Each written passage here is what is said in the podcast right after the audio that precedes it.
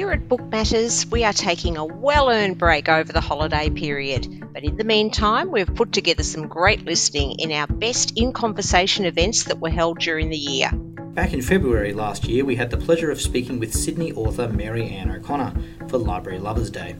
She spoke about her writing process and told us all about her inspiration for her new novel, Dressed in Iris, which is a vivid romantic story of Sydney in the 1930s Depression the heartbreak, the glamour, the dark underbelly, the struggle towards a better day, and one young woman's dream of designing her way from rags to riches.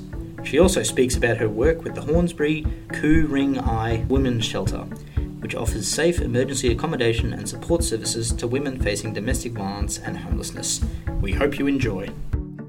Welcome, everybody, to Casey Cardinia Libraries in conversation with the lovely Marianne O'Connor. To begin, we acknowledge the traditional owners of our land and pay our respects to their elders, past, present, and emerging. I'll give you a little bit of a background about Marianne, and then she can tell us all about her beautiful new book, Dressed by Iris. We are also celebrating this week Valentine's Day was yesterday and also Library Lovers Day, which is just an annual day that we all celebrate how good libraries are in our life. Marianne O'Connor grew up in Wahroonga in the Bushland Shire of Hornsby, Ku-ring-gai, North Sydney. An avid reader, she devoured her mother's extensive library and was often found trying to finish a chapter by torchlight late at night. And who hasn't done that? She also began to fill every blank piece of paper in the house with stories and drawings of her own and dreamt of becoming a writer one day. Marianne has drawn on her love of the Australian bush, her fascination with her own family history, and her deep, abiding respect for the men and women who carried our nation through turbulent, formative times to produce these lovely novels. Marianne still lives in the Bushland Shire with her family, and she's an avid supporter of the Hornsby Ku-ring-gai Women's Shelter. Welcome to Casey Cardinia Libraries, Marianne, and thank you so much for joining us this evening for our special event Congratulations on your new novel, Dressed by Iris. Thank you. it must be exciting to see it out there on the shelf, and what a beautiful cover it is as well. I just happen to have one I prepared earlier right here, and it is beautiful. Yeah, it was wonderful when I saw the cover. That's always a really big moment, actually, when you finally get to because you have no idea what they're going to come up with. I uh, say, do you have any input at all into the cover of your books? Not really. I used to have a little bit more, in, you know, a few years ago, but these days they know what they're doing. I actually just step back. They're always beautiful. And this one was particularly surprising. I think I kind of thought it would just be a girl standing in a field or something. And I, I didn't expect her to be so elegantly it really is beautiful, isn't it? it's beautiful. Now, look, I'm fortunate enough to have already read it and I absolutely loved it. It actually took me back to my late mother's era when she was growing up in the same era and some of the stories she used to tell me. But for the benefit of our viewers, can you tell everybody what your lovely book's all about? It's actually inspired by family uh, quite heavily because my mother's family grew up in the Great Depression in Sydney. And so Iris is actually my auntie Iris. Oh, lovely. Eldest sister. I mean, she's she's fiction. You know, Iris yes. didn't actually do all these extraordinary things that my character did, but uh, she was a pretty extraordinary person, and her character was very strong. And Agnes, who is Iris's mum, is probably the most accurate character I've ever written, drawing on real life. She is my grandmother, and I adored my grandmother. So to actually write this book about her relationship with her family. So it's the story of a very poor family, and they were. And they lived in a shanty town. In actual fact, my grandfather built a shanty shack um, kind of in the middle of nowhere. And uh, he panned for gold dust. He was an Anzac.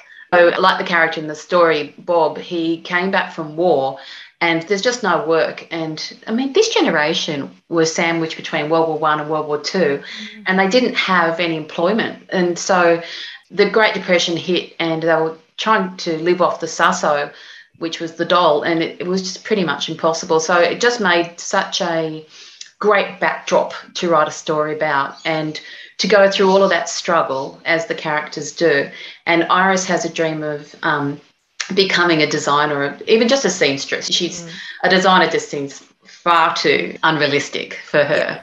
Yes, but she uh, she has a great talent for it, as did my auntie Iris actually, and she ends up getting a job as a cleaner in Sydney in a department store. And one thing leads to another. She makes a wonderful friend called Natasha, who I had a lot of fun writing. Natasha's just everything you wish she could be in some way. She's so naughty and outspoken, but so big hearted. And yeah. of course, she's gorgeous. She's a Russian model, Australian type, and she's just wonderful. And she really encourages Iris to seek her dreams. But meantime, Iris has a broken heart. She's in love with a Protestant boy, and my family are very Catholic, which is also true to life. I grew up the youngest granddaughter on both sides with big Catholic families. I'm one of 58 first cousins. Oh, wow. Christmas must have been interesting at your place. Wonderful. it would have been great fun, but I hope no one had to cook for that many people. Oh, they all cooked. You know, it's like those great big families. Everybody yeah. cooks something and everyone's in the kitchen and there's cups of tea flying everywhere and children running under skirts and under tables. It was just such a wonderful upbringing. So it wasn't hard for me to write a family of nine in this book because I come from a family of eight anyway. Oh, a good Irish Catholic family there.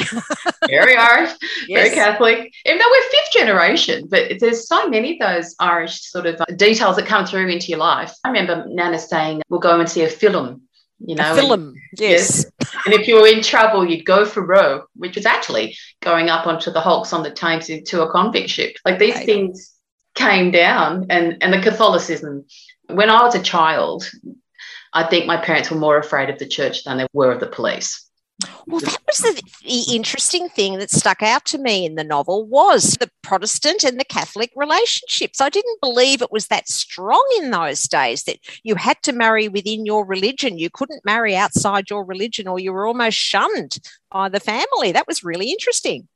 Yes, even in my lifetime, I'm in my early 50s. I remember very distinctly when I was young that my older brothers were at a Catholic boys' school, mm. and the other school was a Protestant boys' school, and it was a, like warfare between them. It was a really big deal. You know, now it's not at all, no. but it was even in my living memory, it was like that. It was so stupid, but it was the way it was, and yep. people had to adhere to what their family expected of them because their parents expected it, and it goes back to Ireland where that was a very real problem. So, yes. You know. And it was also the other thing I oh. remember from my mother's days when she was young, she left school very young and she went to work in a boot factory, as they called it, you know, a shoe factory. And then I know when she got married, there was huge shortages of lace and things like that to make her wedding dress. So it's exactly the same era there. And, and they did it tough in those days. They really did. They really did. I mean, I think I have had quite a lot of feedback that people like the authenticity of the novel, which I'm really pleased about because there's a lot of true life in there. So, for mm. example, they did have a dirt floor. It was just a one big room tin shack that he made, and it was petitioned by blankets that the bedrooms were blankets across mm. on a piece of rope and they did eat damper out of a dugout termite ant's nest. That was the stove. Oh. and uh, and shelves were actually baskets that were pinned to the wall. And newspaper was a tablecloth and cardboard went into shoes. You didn't get new shoes you know if, if your shoes were had holes you put cardboard in in the soles of the shoe. And nana really did make ham bone soup so my mum who was very shy was sent down to the butcher to beg for the ham bone. And when I say beg, she didn't say please, please, you know, but yeah. she felt it was begging, and it, and it was really. And and this kind butcher used to, Mr. Parsons used to give her the ham bone, and really never charged Nana for it, you know. But yeah. she would feed a family of nine on that ham bone and from the little meager vegetables she grew. But they had nothing. Mm-hmm. Otherwise, no. they were starving. You know. Yeah, and it would be really good if today's generation could actually read your novel and understand what their grandparents and great grandparents went through to where we are now. It was really an interesting exercise to write this in lockdown. Yes. Because I was feeling quite sorry for myself, like everybody else. And I was writing this novel, and I I remember really clearly my nana saying to me when my washing machine broke once, she said, Your generation don't really know what struggle is. And and she didn't say it in a judgmental way. She said it in a very kind nana yeah. way. Yeah. Oh, you don't really know. And I I never forgot it. It's so true because oh, my washing machine's not working. Well, she had to wash it with um, river rocks in the creek. Mm. She had to start Dar shirts with sugar and boil up the night. copper as they used to. Boil up the copper. Yes. Yeah. Yeah. and we've been oh we have to wear a mask when we go to the supermarket where everything is. How did you cope with lockdown? I suppose being an author as you are you're quite used to working at home and, and working in solitary. It's sort of probably hit you least compared to everybody else who's used to being out and about and doing everything. Was it much of a difference for you or not really no, that's true. I am quite social, so I did find that difficult because of my life being so solitary. I do really like to socialise, so I did miss that. But I have two teenage boys and a husband, and we're a very happy family. And I mm, think that's that good. it made me really appreciate how well we get on. I mean, it really wasn't any fights. Like everybody, we make each other laugh. And I think writing about such a tight knit family, I get thinking I'm drawing on real life that we laugh over the silliest things, you know, and and it's just so much fun. And I really I started taking what I should be grateful for from lockdown, and that was you'll never get this time again when you're just so closely knit. Mm. And we were very fortunate to have each other and for that to be a positive. And so, to stay to stay oh, well. Well, we all got COVID actually. oh, did you? Oh dear. Oh, you poor thing. Which which variant did you get? Just oh, the latest one?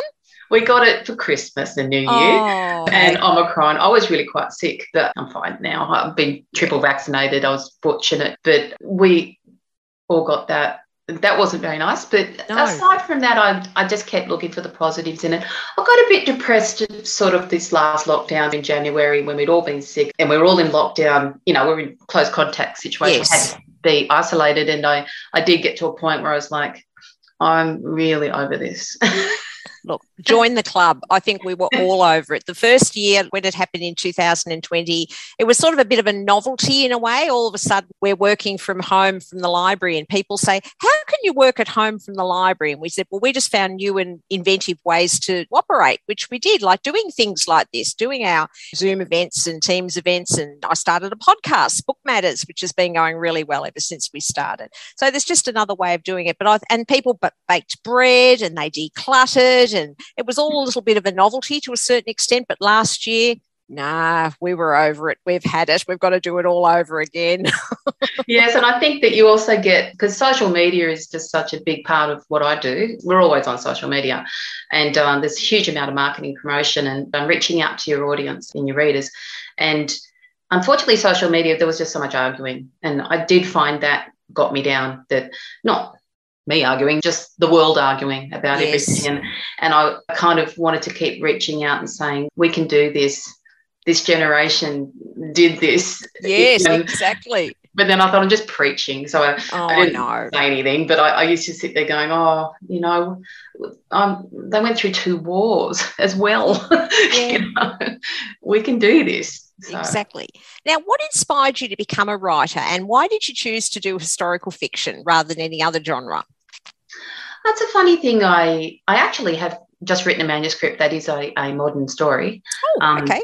So that's a bit different. But uh, I always wanted historical, I suppose, because I read historical. So, and uh, my mother was an avid reader, as you said at the beginning, and yes. a great library. And I read every single thing that she had there. But originally, when I was young, I read all the fairy tales, and then I went into all the classics like the Austens and so on. Mm-hmm. And and so all of the sort of old worldy and like I loved Hans Christian Andersen, and, and it was always about this sort of very romanticized world where you were completely unplugged and you made your own fun. I mean, I love Little Women. I love the way mm. they dress up and play games and do plays and write stories, and I love the the purity of all of that. Of just there's no there's no alcohol, there's no drugs, there's no television, there's no video games. There's just people laughing and being together. And everyone was happy. Yeah except for people dying younger and lots of diseases. I romanticized it quite a lot, I think. Uh, but of course, historical fiction from there was just a very easy genre for me. But I didn't become a writer till I was 45. So um, I've never too been, late. You're never oh, too late. I, I, always wrote. I just didn't think anybody would be interested in it. And I had a marketing career and I was teaching and so on. And then um, I've got published. It was really funny. It took three years to get published. I wrote Gallipoli Street, which was actually also the one inspired by Nana and Dar, and uh, took three years. I went to every publisher in Australia, and I really think a lot of people that don't get published is because they're not stubborn enough. You've got to be persistent, quietly persistent. Yes. And you've got to have a thick skin, which I don't have, but I had to develop one. I'm actually very oh. sensitive and emotional. And I, even though I'd cry and wail with every objection, I also was right. I'm not giving up. You know, you grow another layer of skin with every rejection you get, sort of thing. Well, I've got two of your books here sitting on my to be read shelf. I've got I've got Gallipoli Street and I've got Worth Fighting For that are on my two right next to me there. So this one was the first one that I actually read. So now that I've read that, I'm definitely keen to go back to your other ones that are sitting here and I haven't got to yet. But um, I, I think it's similar in many ways. I had this photo. This is a photo of yes. my grandparents. And that's oh. that's my oh. grandfather and that's yep. my grandmother. So that's Agnes in the book and yep. that's Bob in the book. And he was 17 when he went to war and he went to mm. Gallipoli. So we had this real baptism of fire. So that's where Gallipoli Street came from, actually. Right. And when I was trying to get it published, it was so much from the heart that I couldn't accept that it wouldn't. Yeah. And I used to have that photo right here in front of me with a candle, and I used to light it every day and just really pray to them being Catholic, and but, but, if not even a Catholic, they just try to call on their spirit to help me. Please mm. get this published. Please get this published. I want to tell your story, you know. And uh, anyway, it, it, did get published, and it, I I still can't believe it actually. and now I've written seven books, and I've got two more manuscripts, and it just keeps going. And it's only been seven years and nine books, and uh, oh, but that that's great though. So you're you're writing a contemporary one at the moment is that right? That's the manuscript that you're doing at uh, the moment? No, I, I wrote it no? last year. And oh, I've, okay. I've just put it over there. I actually wrote it for America, but now I'm having second thoughts. It's set in Manly. It's kind of a surfy story. Oh, yeah, and. I thought they might like that because, you know, Bondi Rescue and all sort of but I don't know. We'll see. The, the one and you've got another historical one on the go? Yeah, I'm just right towards the end of writing about the Australian soldiers in Crete. But the, um, the Australian character is actually German. So his father's incarcerated in Australia just for being German. They were refugees. So it's it's just this sort of where does your loyalty lie?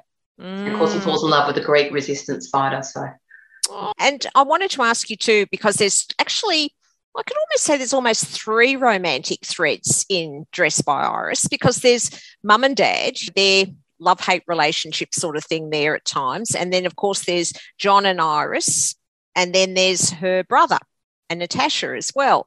So, how important do you think it is to have romance in a novel? Well, I want it. So, if I if you want it, probably other people do too. Well, I think that's what you do. You try to write the book that you want to read. Someone said that to me once write the book you want to read. Yeah. And I thought, well, I always want to read something that has a romantic theme. I, I don't necessarily want to read just like a straight out romance. Mind you, I've read thousands of them. I do love them. Of course we I, do. but I love to put history because then you can sort of hang a whole story off some great drama that's already written for you. I mean, yes. it's already sitting there, and you can sort of plot your way along. Or well, what would happen if you know they were involved in this? Like the guy in Crete, like, well, mm. what if his father's incarcerated for being German back home? How's he feeling? Mm. So it makes it history gives you a plot. So that's been great. But oh, I love romantic movies too, and you want them to fall in love, and you want them. You know they're going to have struggles, but you want love to win. Yes. And mm-hmm. Iris was a really strong character in that book too for a woman for her for her time too. She was very determined and she was very strong. And I mean, even though I think John would have married her in a heartbeat, she kept saying no, no, no. She had her dream, and that was probably pretty rare for that era too, because women were sort of expected just to get married young. Your husband will look after you, and then start having babies. So it was quite unusual to have her, such a strong person. So uh, obviously, your was it your your aunt was who was Irish or my aunt, yes. Your aunt. Um, Obviously, she was a strong woman too. That's what you've based her on. She was. I mean, she didn't have the Irish Protestant complication in her life. Her complication, it was a very sad one that she was a bit older than, you know, she actually was 17 in World War II and mm. just married and pregnant, and her husband got killed. Oh. It was so terrible. It was really mm. sad. And so she found out on Valentine's Day and he and it was right at the end of the war. Was, he'd been three times, and uh, and he died. And he said to, "I don't think I can survive it again," and he didn't. He got killed in Borneo, and uh, it was so tragic for everybody. Mm. And anyway, she had the baby like I think two months later or something, and um, that's my oldest cousin, who's wonderful. But Iris got married ten years later and had another four children. But she worked very, very hard, and she mm. went and did everything she could to look after that little girl, and Nana helped her a lot. Mm. Um, but she had to go out there and have a career, basically, which was waitressing and cleaning and working in anything she could get, really. And, yeah, anything she could get. But she had to have that fortitude because me back then, you didn't really don't really think you got much of a pension at all. And I, I was going to say there were no single mothers' pensions in those days or anything. yes, I think there was. Well, it was introduced actually in the book, wasn't it? The Labour Lang. He did introduce something along those lines, but um, yeah. then it got kicked out again. You know, there wasn't much. Yes. that way.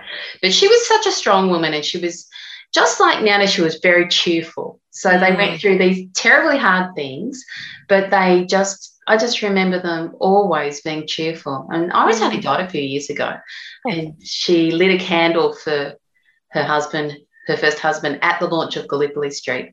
And it was just beautiful. And and mum lit a candle for Da. And we had Nana's photo, and we had like about 150 people, and they went up. And she's never acknowledged him publicly. You know, she didn't want to hurt the feelings of her second husband, I think. And but she lit that candle, and she she had cancer, and she was dying. But she she walked up those stairs to light that candle, 26 stairs or something, and and she did it and she was determined to do it. And so I think that you feel the determination of her and her spirit in, in, Iris very much so. Mm, um, mm. I would have loved for her to have known I was writing it. But yeah. I hope she does. I think she would. But a couple of the other themes that you had into it too was, of course, the way the workers were treated, and especially in the store, the manager, he wasn't the nicest person out. And there was like there was a little mafia happening there too, wasn't there? There was sort of they were all in cahoots with each other and they just didn't treat women well, and even the snobbery within the workers at the store, too. You had to be a certain pecking order to sort of almost have respect because Iris started off just as a cleaner. And I still remember reading that part with the woman on the exclusive floor, the way she treated her. Yeah, it was really interesting. And some things haven't changed, unfortunately, have they? It's been around mm. for a long time. Well, class distinction has followed us. and I think that we liked to have thought we left it behind, but we certainly didn't. And no. it's every book I've written. And so she, especially poor Irish, that was a really big deal. And so it was very much in the politics, and that's why there's mm. so so much of that in the book about there was this very big stand between Labor and Liberal, and but very much so about trying to protect the working classes because people were literally starving and evictions mm. were just terrible. I mean, they were throwing mm. families out in the street all the time, and they had nowhere to go. So there really were shanty towns. That was a real shanty town that I wrote about in Newcastle. That was a real place, Texas in Newcastle and in terrible situations for children mm. to be raised, malnutrition. Well, I mean, there was no contraception as such in those days either, obviously. So there were many, many children being born. I love the thread about uh, the SP bookmaker in there, that the, the brother mm-hmm. taking on being an SP bookmaker. I thought that was really good and how, no spoilers or anything, but the family sort of got involved with that a little bit too. So yeah, that that's was, true. That was, that was very common in yeah, those that's days. True. So Nana used to she loved to flutter on the horses, yes. and she was really lucky. And uh, what happens in the book actually pretty much happened. Don't think the odds were as good, and I won't give away too much. no, yeah. no spoilers. the, the, miraculous medal happened too. That's all I was saying. Is that right? Okay, all right. Everyone's got to read the book to find out exactly what Marianne's talking about. Now, because, because it's been Library Lovers Day, what role have has libraries played in your life? Oh, look, I can get goosebumps talking about this because Hornsby Library, which is my local library, when I was a little girl, my favourite thing was when we got to go to the library. And I remember I read every single fairy tale book, which was a lot. it was a lot. And then I graduated to Enid Blyton's and Famous Five and Secret Seven and all those. Yeah. And then off we went into the Austens and so on. Uh, but I just remember I would just go a beeline for fiction, and I and I, you wouldn't be able to drag me out there, and I'd take all these books home. I loved it so much, whereas my my brothers would go straight for nonfiction. uh, so I, it was such a like a magical place, and um, I just love them. There's something about them that you walk in, and and it's like the you can hear all the words whispering, all the voices that people, and that your voice stays mm, then. You know, mm. like it, like in hundred years' time or two hundred years' time, my voice is still going to be whispering in a library somewhere. And I think that it's wonderful that story is so important. It gets passed down. I mean, many cultures, indigenous cultures, um, that's the only way it can get passed down is story. Mm. And I think that library holds story. It's a very sacred place. And the best thing is, it's free. It's one of the only things left in life that is free, non judgmental. Anybody can join a library. And one of the best parts of my job is recommending books to people and having them come back and say, Oh my God, that book you recommend, I just loved it. And that mm. was one of the things that we did while we were locked down too is we did home deliveries of books we would mail out mm. boxes of books to people and we got some terrific feedback from our patrons and we even had a lot of people actually join the library because we were offering this service wow. and to have people come in and say, I just discovered a whole lot of new authors I would never have picked up had I actually come in because we had like 70% of our collection was out on loan at one stage because nothing could come back. Everything was being mailed out and nothing could come back while we had the shoots closed and all that. So, I mean, it gives you a really good feeling working for a library when someone comes back and does say, I really love that book you recommended. You think, that's it, my job is done. I've done it. That's great. So, oh, that's really good to hear. And I mean, we're we're always here to support you guys too. I mean, we're just so looking forward to getting back to having real authors in person in the in the library after two years of having nobody except on a screen. It'll be just lovely to have real authors coming back. So we've got a couple coming up. But um, yes, I've done a few library talks, which I absolutely love because they're they're people who love reading, that audience. But I'm actually been invited to speak at the New South Wales State Library. I know, I'm kind of freaked out by it because that's sort of the pinnacle. And I'm, it is. I'm, I'm nervous. I don't know what to say. so uh, that's really exciting, though. I'm sure you'll be fine. No it's worries. It's intimidating. Imagine walking in there. I'm sure you'll be right. So, what are you reading at the moment? Have you got some recommendations for our listeners and watchers here? Yes, I'm reading a book called Burnt Out by Victoria Brookman, and it's about the bushfires. Which I live near the bush, so it's very in time for us. But she was in the middle of it in the mountains, and she's written this cracking book. It's a debut novel. Yep. I love it, and I'm halfway through. I'm going away this weekend to the Gold Coast, and I'm going to be lying by that pool, and I'm going to read it cover to cover. well, second half cover. yeah. So, wonderful. do you like reading historical fiction yourself, or do you find that might what, what can I say, skew your ideas a bit if you're reading what someone else is writing about in your genre? Or do you like to read yes. outside of your genre a little bit? My problem is I can't really read when I'm writing. I have read less in my life since I've been an author than ever before. Like, and that's why I actually look forward. Usually at Christmas, I take a few weeks off and I just binge read. I just read mm. everything I've been holding. But some I can't resist. Like I really wanted to read Burnt Out, so I read it. But you're right about that. I'm um, terrible mimic. And so it's don't read Darry Fraser when I'm writing because no. you know, we're a bit alike, I think.